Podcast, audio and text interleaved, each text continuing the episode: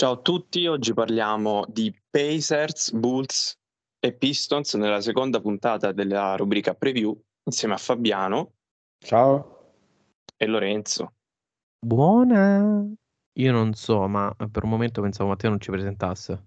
Stiamo cambiando le nuove gerarchie. Allora, come vi abbiamo già spiegato nella prima puntata, analizziamo tre squadre a puntata, appunto, in un ordine da noi deciso teoricamente dalle meno da quelle che hanno meno prospettive per la prossima stagione, sino ad arrivare nelle ultime puntate a quelle che probabilmente si contenderanno il titolo o daranno comunque più spettacolo. E direi che per oggi possiamo iniziare dai Pacers, da analizzare i Pacers, il mercato che stanno facendo, quello che potrebbero fare e gli obiettivi della prossima stagione. Sì, Matteo, i Pacers hanno fatto una cosa buona, diciamo, quest'anno, in questa off-season, due. Iscriversi all'NBA. Hanno fatto anche cose buone.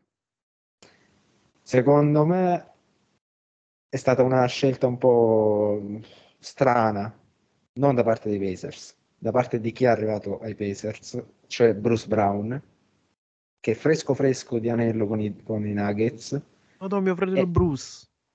E ha preferito alla fine i soldi alla possibilità di vincere un altro titolo con un'altra squadra, con un'altra contender, perché si è preso 45 milioni per 2 anni, quindi è andato in una squadra, se ne stiamo parlando ora, è una squadra non che punta direttamente al titolo. Quindi tu la vedi più come una cosa futura che potrà negli anni arrivare a vincere il titolo? Beh, i Pacers in questo momento sono giovani, stanno continuando il rebuilding, non penso proprio possano vincere il titolo. Poi se succede, diciamo che potranno vincere solo il torneo 3x3 che stanno facendo in Billa, però sì, in questo momento sì. Però diciamo che hanno, secondo me c'è un innesto interessante, un altro giovane da affiancare da Haliburton. Tra l'altro, ma sono stati draftati a 1 anno di distanza, a quanto? Brown e Haliburton? No, Toppin. Parlavo di Toppin. Però parla, perché non l'hai detto. È un innesso interessante, oltre a Brown. Parlavi di Toppin, sì. Toppin, ma se non sbaglio è lo stesso draft in realtà. Anzi, ti dico ancora di più. Toppin è stato preso prima di Haliburton, perché Toppin è stato preso con l'8ª scelta, Haliburton con la 12ª, soltanto poi che però Haliburton è diventato all-star. Solo che Haliburton si è diventato star, Toppin forse non lo conosce nemmeno sua madre. Poi Toppin gara delle schiacciate, è un grande schiacciatore, è uno che schiaccia Toppin, ho capito. Hobby. Secondo me qui ai Pacers potrà avere il minutaggio giusto per fare quel salto di livello in più, che, no, visto che non aveva spazio a New York. A New York alla fine era il secondo di Randle, soltanto che Thibodeau alla fine non cambiava tantissimo i giocatori. E anche perché Randle, cioè, è un signor giocatore. Sì. Infatti. Si affidava soltanto a quelli e Toppin era un po' relegato in panchina. Qui ai Pacers, visto che sono un po' tutti giovani, dovrebbe giocare innanzitutto titolare,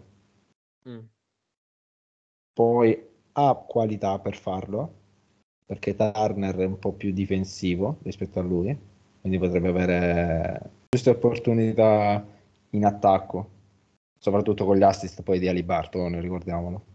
Haliburton, ormai stella dei Pacers, consolidatissima, quest'anno deve confermare quello che ha fatto l'anno scorso, ha finalmente anche un difensore che lo può, diciamo, salvaguardare da quello che succede in difesa, quindi lui potrebbe dedicarsi più in attacco e c'è Brown che difende per lui anche, però deve dare ancora di più per convincere anche magari i free agent l'anno prossimo ad andare in Indiana, perché i Pacers l'anno prossimo ai Pacers scadono l'anno prossimo Buddy Hield, Daniel Theis, Gene Smith, Nesmith, Nuora, ne scadono un po'.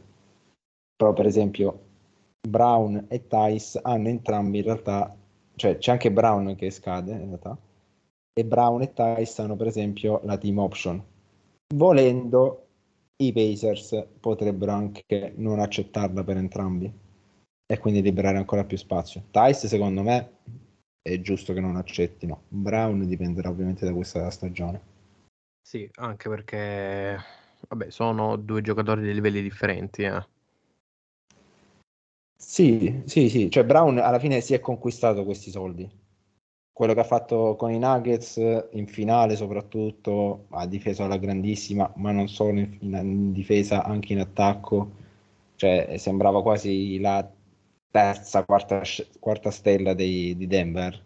Quello che secondo me però deve mostrare di più a Indiana per diciamo, farla andare meglio rispetto all'anno scorso è Benedict Maturin. Secondo anno, l'anno scorso ha fatto bene l'anno scorso, Sì, è vero. Quest'anno secondo me palla a lui e deve dimostrare di essere una stella, anche perché l'anno scorso prima di iniziare prima di mettere in piede in campo in NBA ha addirittura detto lui era al livello superiore di LeBron non era così forte, cioè, ha rischiato la vita, ha confidenza questo ragazzo. Per dire una cosa del genere, parole forti per uomini forti, il destino non sappiamo, però per adesso le parole sono state forti. Sì. In più stiamo parlando di Haliburton ormai si è dichiarato a vita ai Pacers, cioè a vita non si sa, però si è dichiarato per ora ai Pacers, ha rinnovato il contratto per altri 5 anni a 260. Ragazzi, segnatevi questa frase, Haliburton si è dichiarato a vita, l'anno prossimo se ne va, o se non lo vendono proprio adesso. Spero comunque facciano quel salto di qualità i Pacers, o comunque anche alla fine dell'anno prossimo, se dovessero andare male, prendano qualcuno giovane al draft buono e free agent buoni, perché non possono continuare così. È vero che George se n'è andato da un po' di anni già, però cioè, devono migliorare in qualche modo. Se solo Haliburton, io chiederei la trade alla fine. Però se lui ci crede nel progetto... Sì, ma magari a lui piace essere al centro della squadra, anche se non va benissimo, però lui dice io la mia bella figura la faccio. Ok, però non voglio che finisca come Lillard a Portland, solo questo. Ah, ok. Troppo presto per dire, troppo presto. È vero, perché alla fine è al quarto anno soltanto, è presto. Poi Haliburton arrivava da Sacramento, che c'è stata la trade. Alla fine Sacramento ha iniziato la carriera, sta facendo bene, i Pacers ci hanno creduto, l'hanno scambiato addirittura con Sabonis e alla fine è stato uno scambio win-win per entrambe le squadre e ci sta. Secondo me, ma aspetta, Sabonis hanno scambiato direttamente per Ali? Sì, Haliburton e Hield per Sabonis se non sbaglio. Secondo me Haliburton si è sentito molto sottovalutato in questo scambio e quindi quest'anno ha dato veramente il massimo. Cioè io credo che i Pacers gli abbiano detto un po' di parole quando hanno dato via Sabonis, perché nessuno si immaginava questa stagione di Haliburton. Cioè non nel momento in cui hanno fatto lo scambio, poi in realtà pre-stagione si è capito che ruolo avrebbe avuto all'interno della squadra e si è capito che avrebbe fatto bene, ma comunque sorpreso nonostante questo. Sì, spero succeda la stessa cosa in realtà con Toppin che hanno preso e anche magari anche con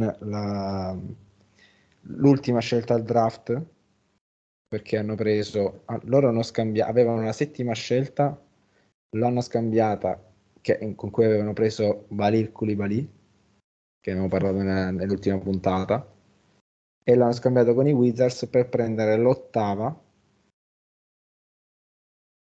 con cui hanno preso Jarvis Walker, che è un'ala grande e quindi lotterà per il ruolo della grande proprio con Toppin. Toppin ha più esperienza, quindi probabilmente sarà lui il titolare. Allora, sinceramente, i Pacers non mi ispirano tantissimo. In generale, vabbè, sì, ci sono giocatori forti che comunque hanno fatto bene sia l'anno scorso, Hield da sesto uomo come tiratore forte, Maturin ha fatto bene, però come squadra proprio in generale non mi sa né caldo né freddo, cioè sono molto stanno nel loro.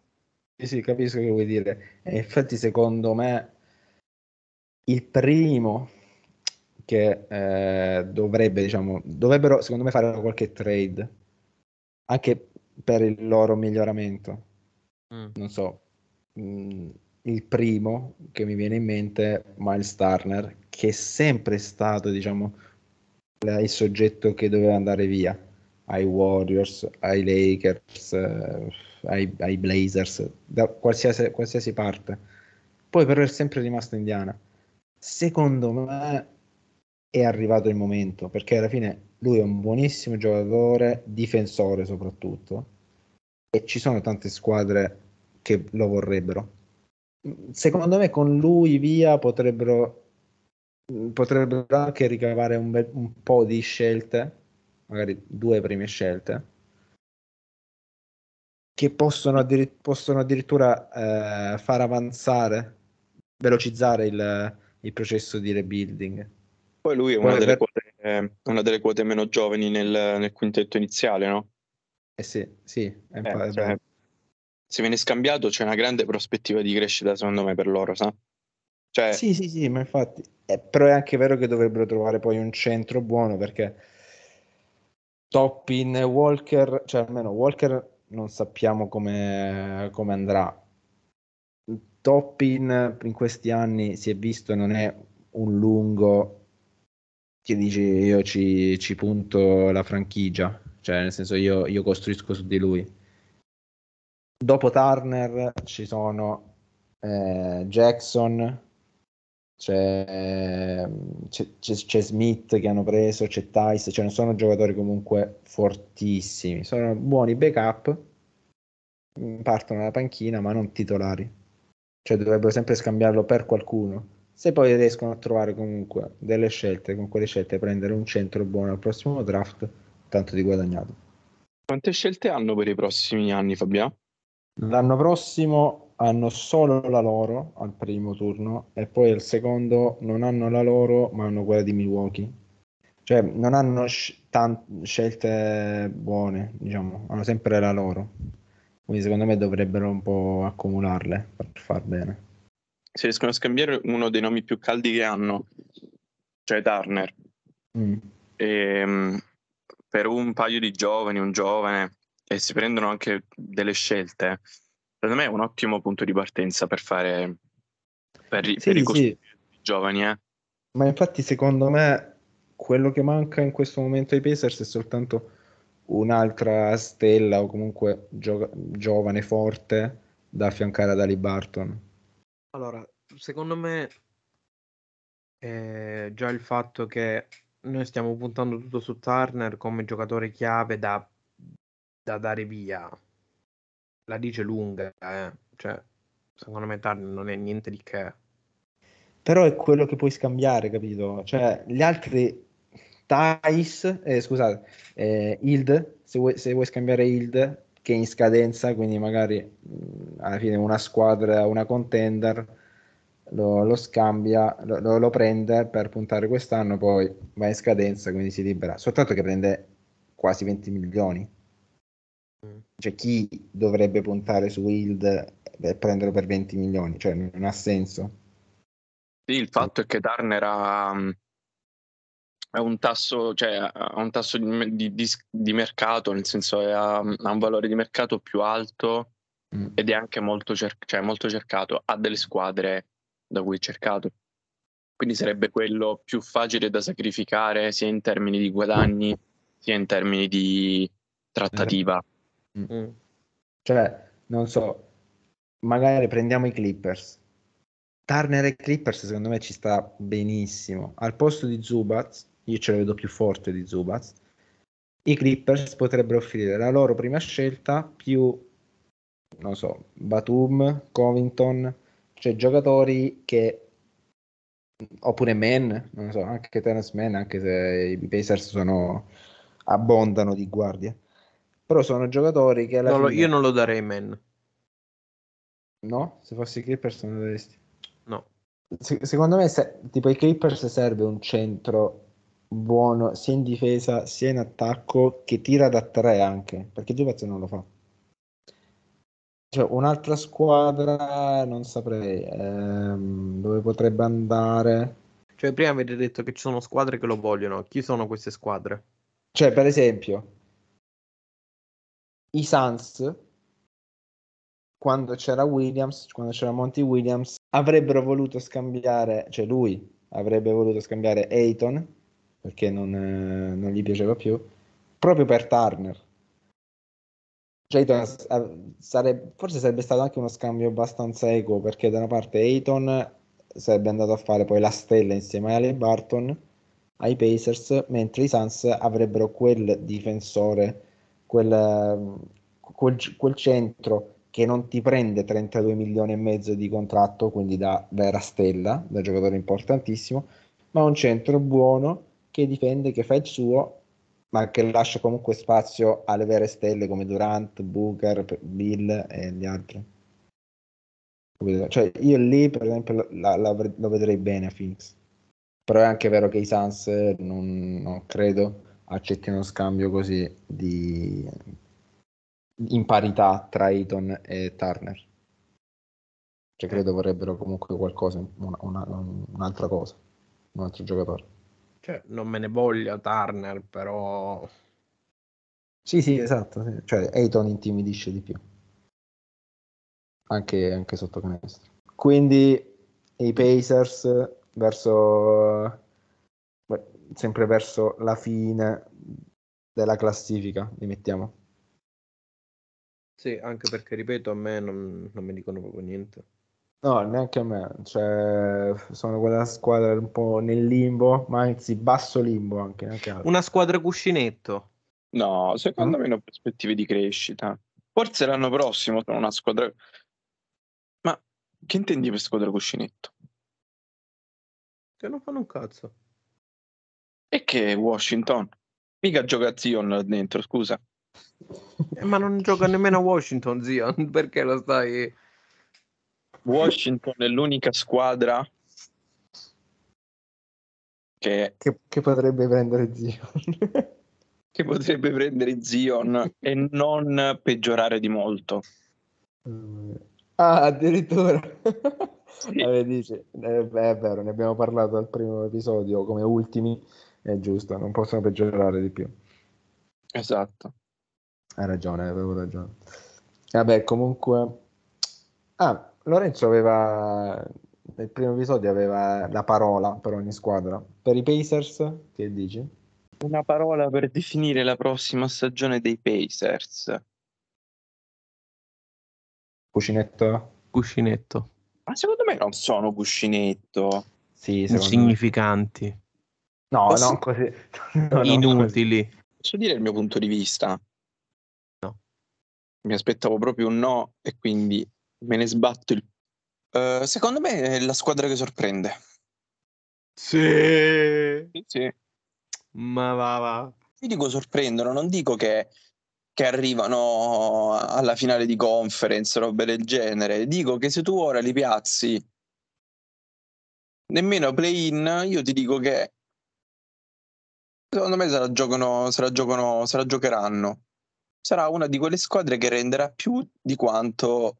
ci immaginiamo, cioè come i Jets l'anno scorso, meno, secondo me. Vabbè, i Jets non sono andati ai play-in, hanno sorpreso per quello che dai, ci sta, per quello che erano sulla carta, e alla fine possono fare la stessa cosa. Sì, come i Jets non lo faranno. Vabbè, tu puntaci 2 euro. Ma sulle scommesse non c'è, sorprenderanno. Cioè, potevo capire me il gioco come vincitori, ma sorprenderanno non penso sia quotata come cosa. Ti puoi giocare l'over l'under sulla posizione in classifica?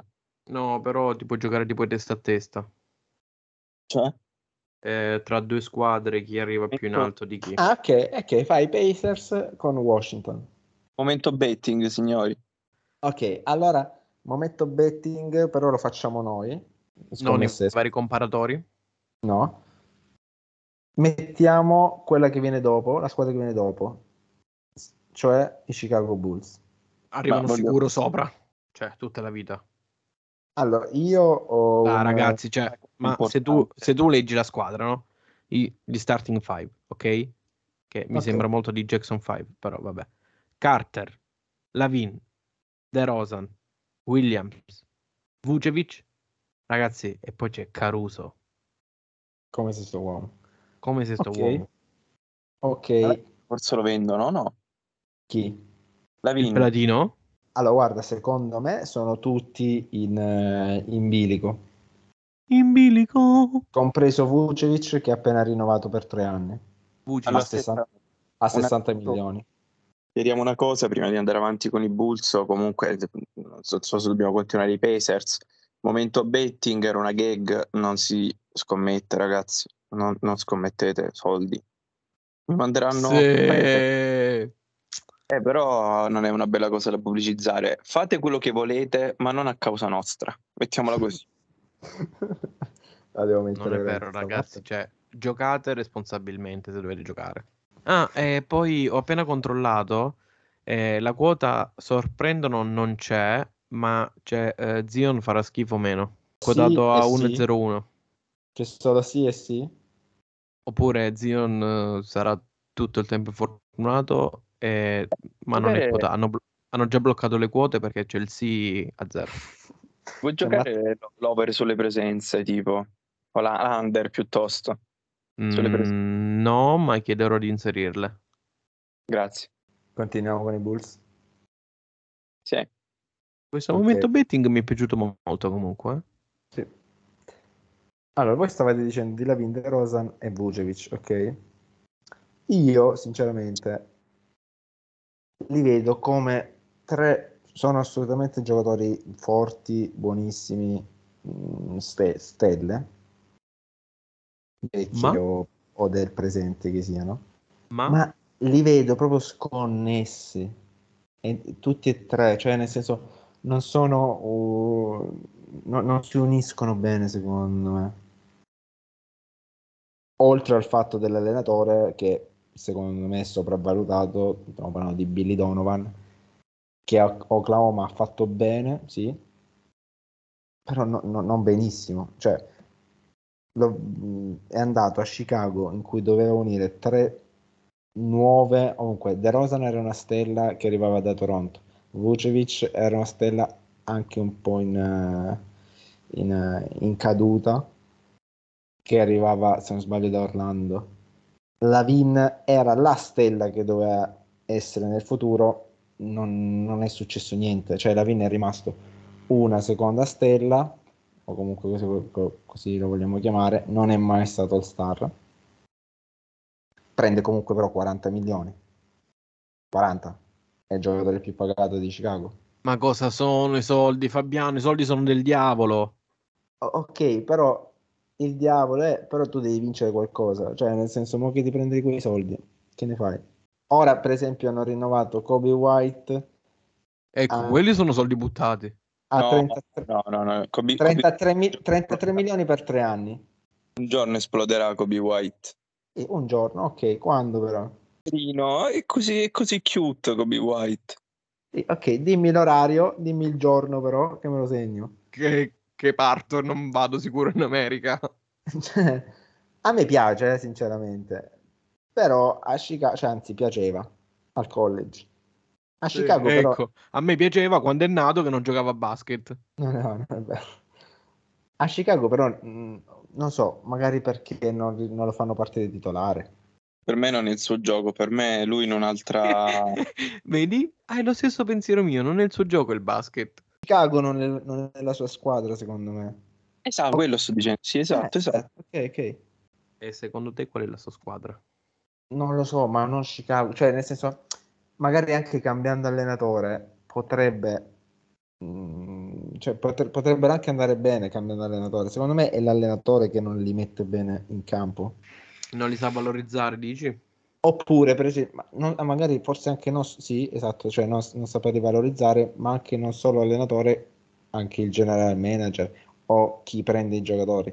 Perché tu, vedendo i giocatori che hai in questo momento, cioè in questo momento ci sono giocatori che non tirano tantissimo da tre, cioè non sono tiratori da tre, e ora il gioco è solo tirare da tre. Cioè tu hai Lavin, ok, è l'unico che tira da 3. DeRozan non tira da 3, tira solo da 2. Patrick Williams, buon difensore, non è ancora esploso, spero succeda l'anno prossimo perché a me piace. Vučević, un centro che tira da 3, però è pur sempre un centro. Hanno preso Carter, un backup, ok. Carter, Caruso, White, ci sono tutti bravini a tirare da 3, ma non specialisti. Drummond che non tira assolutamente da 3. Poi vabbè, se dobbiamo parlare anche di un po', sono sfortunati perché in realtà qui ci dovrebbe essere anche un altro che dovrebbe comandare il gioco, controllare il gioco. Stiamo parlando di Lonzo Ball, che è sicuro, hanno già dichiarato che non giocherà anche la prossima stagione. Ambe. Cioè, e noi stiamo parlando di Zion. Mi sa Ball te lo sei dimenticato, Matteo. No, in realtà volevo dire una cosa. Dovete sapere che tutti i giocatori di cui Fabiano compra delle maglie sì, è vero. L'anno dopo si infortunano. Hai messo fine almeno alla carriera di 4 giocatori. Quindi no, Rondo, Ball, Rubio. Sì, appena ho comprato la maglia si sono rotti l'anno dopo. E poi anche un'altra cosa. Zion non ce l'ho però. Zion non ce l'hai, però secondo me guarisce, cioè, se la compro. Sì. Allora, un'altra carriera diciamo che non è finita per colpa degli infortuni, ma Fabiano lo scorso anno come prima scelta al Fantasy NBA ha preso Morant. Dove? È vero, sì. Vabbè, dai, però ha fatto bene per tutta la stagione, quasi tutta. Sì, per impugnare una pistola, credo. Fabiano, se esci primo al draft, chi prendi l'anno prossimo? Come lo gioco al fantamorte? Non lo so. Non voglio portare sfortuna a nessuno. Cioè, Antetokounmpo, Jokic, non lo so. Frino, Giannis. Non lo so. Vabbè, dai, continuiamo con i Bulls. Parliamo della sfiga di Lonzo. Cioè non ha ancora giocato 5 anni, non ha ancora giocato, anzi scusate, 6 anni, non ha ancora giocato una stagione intera. Ma neanche dici che ha sfiorato le 70 partite, no? L'unica è stata 63 partite giocate a New Orleans al suo terzo anno, nel 2019-2020. Poteva andare peggio.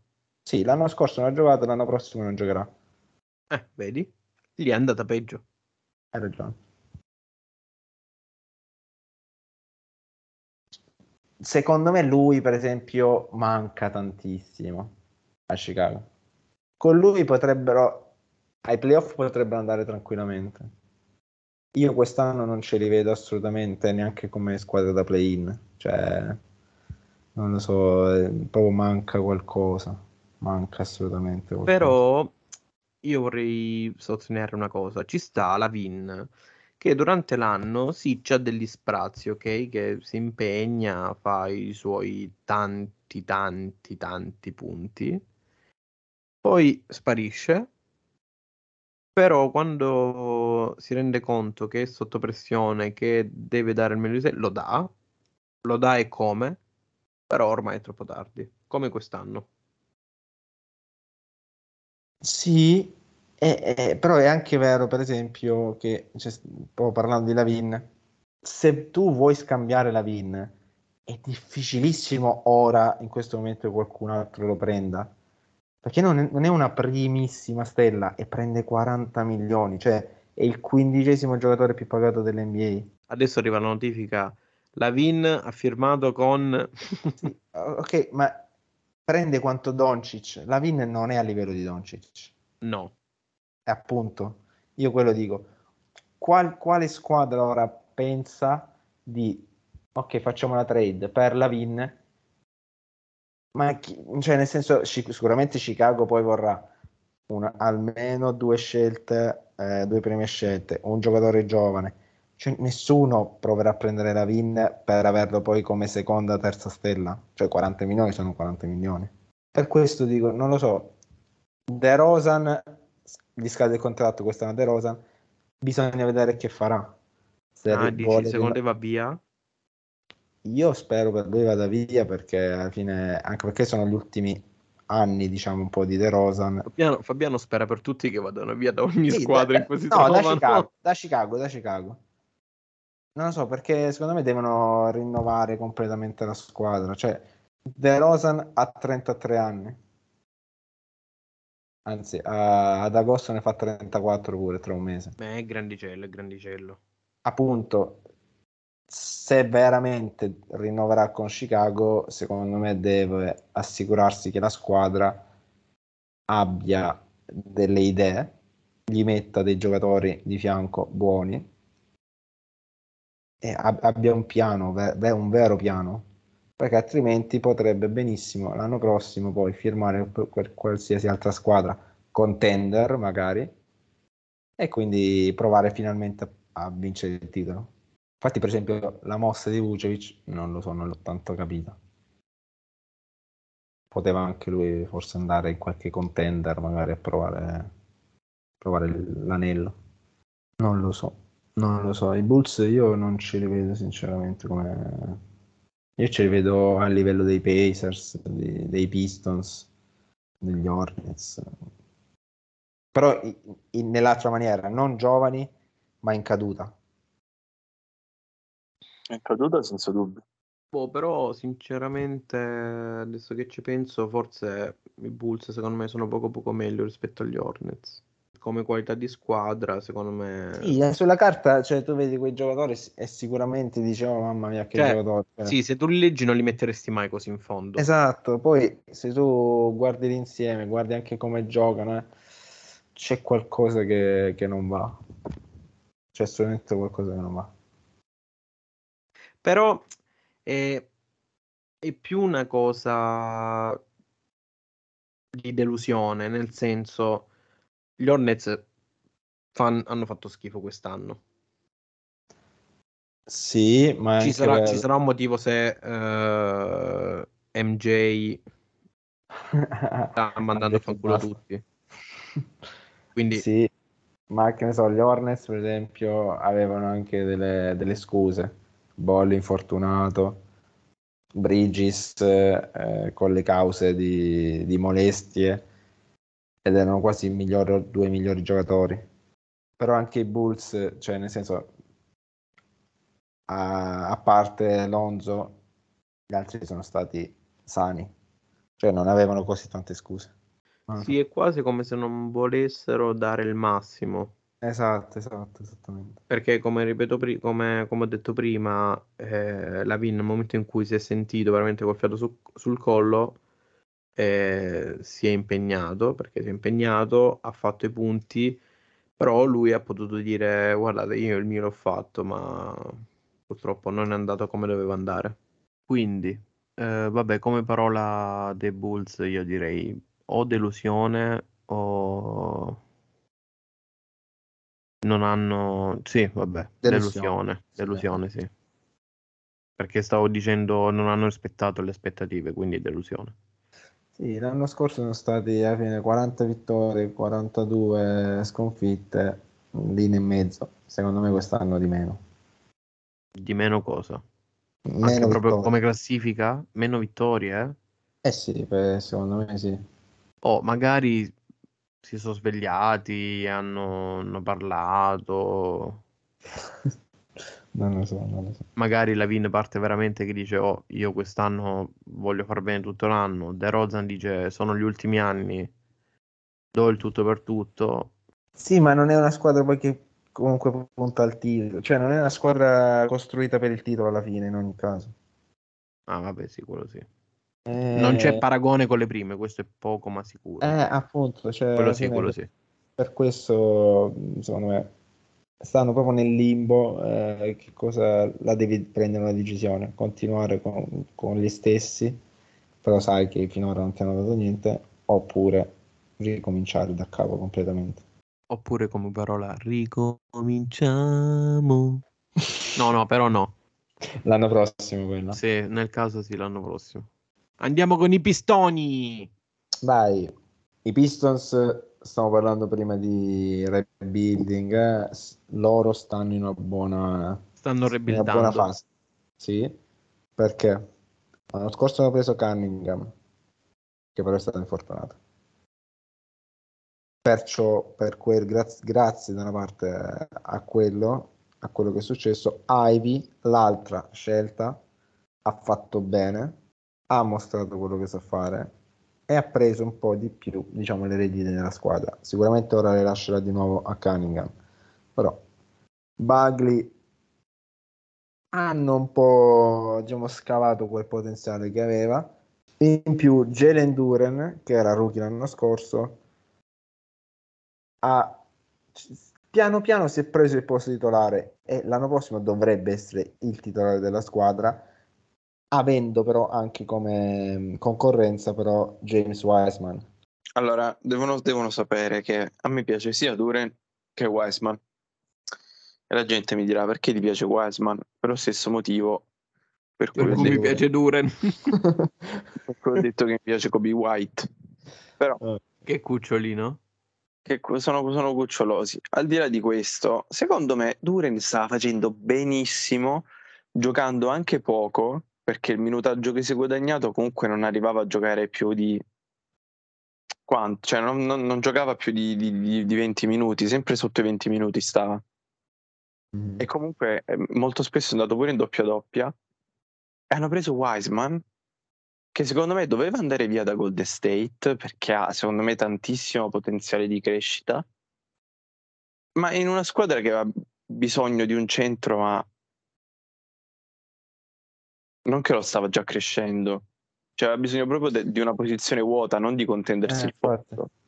È una cosa che non ho capito sinceramente. Non lo so, sinceramente non l'ho capito neanche io, tranne se Wiseman e Duren giocherebbero insieme l'anno prossimo. E come? Cioè, proprio Wiseman dalla grande e Duren da centro. Però mi sembra strano anche a me. Farli quadrare insieme in campo con i rimbalzi stanno messi bene.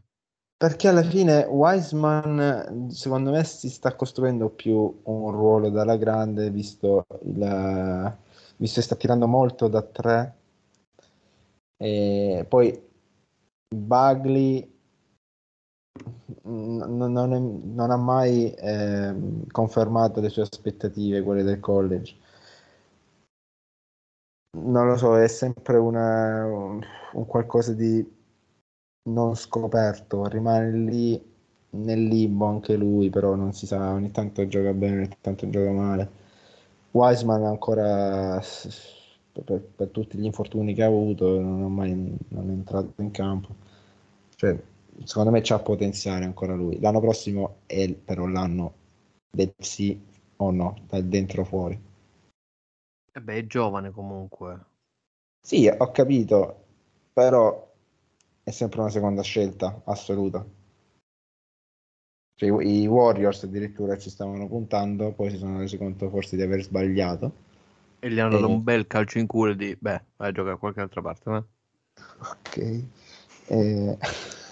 Mamma mia. Mamma mia, sta puntata. Beh, questo però lasciala.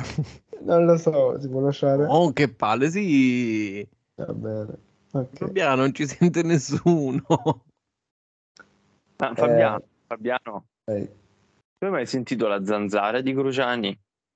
Sì. E allora sì, sai che possiamo lasciare queste cose tranquillamente. Sì, ma quello è proprio così, minchia, cioè, quello si sorprendono se non dicono parolacce, se non dicono cose così. Ho capito, però non è che Spotify... mi sto cagando. Vai. Non volevo più... proprio stroncarvi così. Già. Vabbè, Wiseman cosa? Tagliala la parte su Cruciani. Ah sì, vabbè. Però sul calcio in culo no. Vabbè. No, quella. Ok, vabbè. Però i Pistons secondo me da una parte è la squadra giusta, dall'altra no, perché come ha detto Matteo hanno già un centro, cioè avevano preso un centro da sviluppare, quindi non serviva un altro centro da sviluppare. Dall'altra parte però è una squadra che si sta sviluppando, quindi lui potrebbe continuare il suo processo di crescita assieme al team. In più hanno preso ora anche un allenatore buono come Monty Williams, che è passato alla fine dalle finali NBA a una squadra in ricostruzione, che però sa allenare bene i giovani. Secondo me l'hanno preso per quello, per valorizzarli. Ah, quindi valorizzare anche lo stesso Williams e Wiseman. Sì, Wiseman oppure Ivy o Cunningham stesso, ma anche l'ultima scelta del draft, che è stata la quinta assoluta. Stiamo parlando di Ausar Thompson, non Amen Thompson, perché Amen è il fratello gemello che sta a Houston. Lui è Ausar. Lui è una guardia giurata. No, una guardia, però molto molto molto atletica. Non giocava al college, non ha giocato al college, ha giocato nella squadra dell'Overtime Elite, ok, che salutiamo gli amici di Overtime Elite, che se non sbaglio è una squadra che ti prepara proprio completamente all'NBA, quindi tu non giochi nel college con altre squadre di altre università, ma un torneo, diciamo, viene anche pagato se non sbaglio, un torneo tra giocatori, tra giovani che vogliono proprio assaggiare l'esperienza, diciamo, in qualche modo l'esperienza NBA. Cioè loro sono cresciuti proprio in Overtime da quando avevano 12 anni, poi hanno fatto il salto fino a ora, a 19. Amen dovrebbe essere quello un po' più pronto, anche se si è appena fatto male nella Summer League, quindi ha una partita, mezza partita. Se non fosse stato pronto. Sì, infatti. Ausar, vediamo un po' il fratello gemello, invece un po' di competizione. L'ultima volta, prima del draft, anzi no scusate, dopo il draft hanno intervistato Ausar, se non sbaglio. Quello là della Play, no? Sì, esatto, e gli hanno chiesto ma come mai, cioè, come andrà questa separazione, è la prima volta che sarete divisi tu e tuo fratello. Sì, è dura, la Play se la prenderà lui, okay. Thompson però secondo me potrebbe fare il sesto uomo, quindi entrare dalla panchina e fare bene, anche perché gli altri che possono entrare, cioè oltre a Wiseman, che bisogna vedere cosa farà, c'è Barks possibile, però è un giocatore di esperienza, se serve tu lo fai entrare. Stewart, che ormai si è consolidato come centro di backup, ed Ace non lo prende più in considerazione, anche perché è l'ultimo anno di Ace e finora non ha confermato assolutamente le aspettative su di lui. Non lo so, meno male che è arrivato Cunningham e è arrivato anche Ivy. Quel terzetto di guardie, Cunningham, Ivy e Thompson, secondo me è una buonissima base su cui partire. Se poi ci metti ovviamente Duren, Wiseman, gli manca un'ala piccola, giovane, perché buona ce l'hanno già come Bogdanovic, però io continuo a dire che Detroit è meglio di Chicago in questo momento. Però secondo me possono prendere. Non si è capito. Dove sta Matteo? No, io mi sono perso, non so dove avete capito prima. Matteo, no, Matteo, non ti senti proprio adesso? Mi sentite? Sì. Ok, scusate. Secondo te chi possono prendere, Fabiano? Alla fine ci sono sempre gli stessi, Matteo, sono mannaggia tu. Va bene, non dico niente, dai, tagli. Con questi giovani e con qualche scelta che hanno al draft, soprattutto seconde scelte di altre squadre, possono anche provare una trade per qualcuno. Cioè, alla fine, se tu hai tre guardie buone, giovani, una potresti anche sacrificarla per provare a prendere, non so, un'ala piccola o un'ala grande, vera ala grande però, che serva. Cioè, forte però già fermata. Ci proverei. Io voglio vedere Cunningham che fa quest'anno, perché secondo me l'All-Star lo chiama. Dici? Cioè, è un giocatore... È un play alto, di fisico, chi sa gestire la palla. Cioè, l'anno scorso alla fine è stato sfortunato anche per l'infortunio, però secondo me ha tutte le caratteristiche per essere proprio la stella vera di Detroit, cioè proprio la stella assoluta. E poi ci metti gli altri di contorno che però possono diventare davvero dei buonissimi giocatori. Secondo me i Pistons hanno creato la giusta quadra per puntare poi al titolo. Sì, se gioca. No, vabbè, mi sembra un po' esagerata come. No, cosa. No, ora, non quest'anno. Ah, ok. Però se si sviluppano bene, sì. La base da cui iniziare a costruire la squadra che può vincere il titolo, dici, no? Sì. Cioè, alla fine, se si sviluppano bene, Cunningham, Ivy, Duren, Thompson, Wiseman non so se mettercelo sinceramente. Secondo me lo cedono. Non lo so. Non quest'anno, però o li fa quadrare insieme. Esatto. Come centro puntano su Duren. Nonostante abbiano preso Wiseman l'anno scorso. Sì, però. Anche perché Duren è giovane, è proprio giovanissimo. Veramente giovane. È un piccoletto. Se non sbaglio non ha neanche 20 anni. Sì. No, sì, è veramente. Lore, secondo te è una parola per i Pistons? Ci stavo pensando. Prima cos'è che abbiamo dato? Cuscinetto a Indiana e delusione. Cambiamento l'abbiamo dato a qualcuno? No. Però no, un sinonimo di cambiamento, non vuol dire proprio cambiamento, tipo un qualcosa di sviluppo. Sì. Evoluzione? Evoluzione. Io spero che Cunningham faccia bene. Che giochi. Iniziamo a dire che giochi. E poi magari che faccia bene. Anch'io. Spero Monty Williams li valorizzi bene.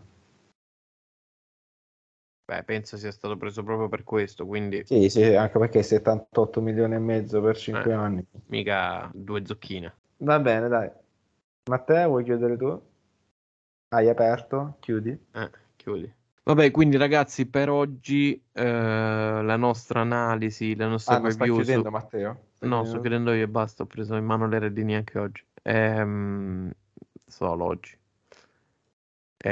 Quindi per oggi la puntata è finita, queste sono le nostre preview, le nostre ipotesi su queste tre squadre, Pacers, Bulls e Pistons. E niente, ciao. Rosi, ciao. Okay. Mi raccomando, seguiteci. Se non avete ascoltato le altre puntate precedenti, andate a recuperarle. E niente, buona. Ciao.